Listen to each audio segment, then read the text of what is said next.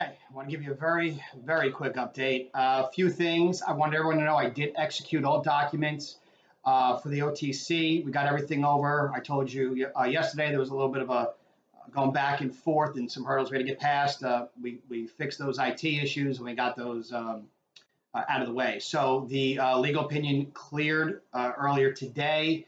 That was uploaded. I'm sure everyone has seen that as of right now and the invoice did come in and we paid that. So all fees are paid to the OTC, all documents are into OTC, all disclosures, legal opinion, everything is completed.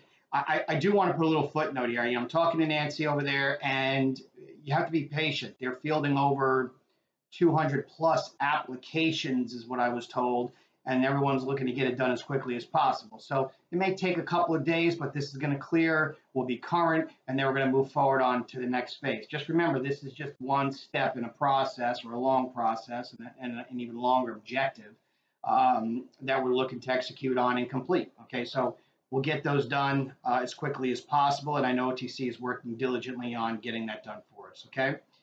Uh, as far as uh, where we are in the audit process, right now we are compiling all Q2 uh, documents for all of the subsidiaries. We're going to get all that compiled and current uh, as far as accounting, and then that gets sent over in one pile, uh, sorry, one package to the auditing firm. But all the years before for UAT and UATG already packaged, as many of you know, they're they're public and those have been sent over. So that's already in process.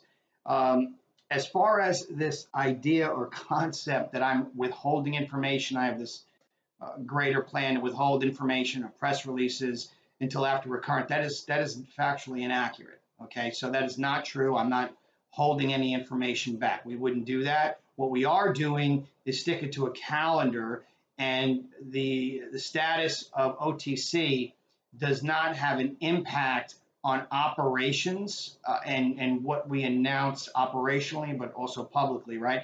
But, but it does not affect us moving forward uh, from a retail or manufacturing or, or uh, sourcing perspective. So just understand from that posture, we we move forward. We're not withholding uh, anything. And I'm responding to a couple of emails that we had gotten that uh, suggested that. So a few things. Uh, Dreaming Company's bringing more inventory in. We'll make an announcement on that in the future. I know they have some stuff in, in customs right now. I just had a meeting with Blake yesterday, uh, and they're moving forward with quite a bit. So we're getting, we purchased a year's worth of raw materials in a couple different areas, and we'll have those in house and get those out the door. There's a little bit of a lag over at customs, but that's to be expected. It's it's part of the uh, part of the, the situation.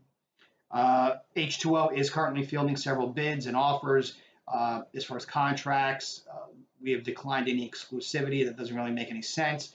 So what we would do is we would move forward on a case-by-case basis for specific clientele, but we're not going to be doing an exclusive representation agreement with certain companies.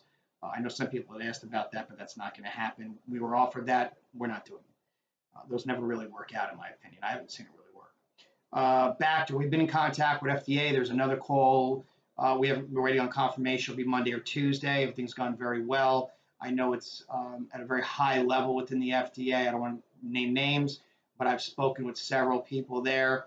Things seem to be going very well. Uh, you know, as far as the emergency use authorization. So just be clear, that package is complete and it has been submitted. So everything's been fully vetted and it is submitted with the FDA. Okay. Uh, as far as UAT updates will be coming in the future, that's not something I'm going to speak to uh, speak about speak to right here. And as far as are we working with investment banks um, and or capital partners, the answer is yes. I'm not going to get into specifics of who that is. We have several things that we are working through. Uh, this is something that's been an ongoing uh, process and several existing relationships. I will make those announcements when it's prudent to do so but we will be bringing in uh, the additional capital funding to expand the company. As, as many of you have probably figured, it's, it, these are large dollar blocks, and to you know, in order to support operations and the expansion of the organization as a whole. So we will be bringing those in, and that'll be at a future date. But we we've had pretty high level discussions when it comes to that. Okay, so Candace, want to remind remind you, we're going to be doing an, uh, what she's calling the Ask the CEO. Uh, we I want to make sure that you know, we're we're getting all of these questions answered as quickly as possible for for everyone. Getting a lot of emails, uh, messaging, or, or comments on on uh, social media, and there's a lot that's going to be happening over the next four, five, six weeks.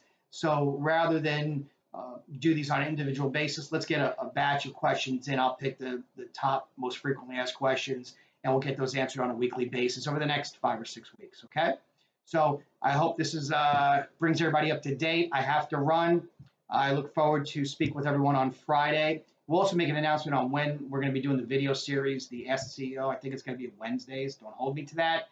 We're still uh, waiting on finalizing those dates. So I will um, circle back to you on Friday. Hope everybody has a great day, and I look forward to updating you in a couple days. Thank you.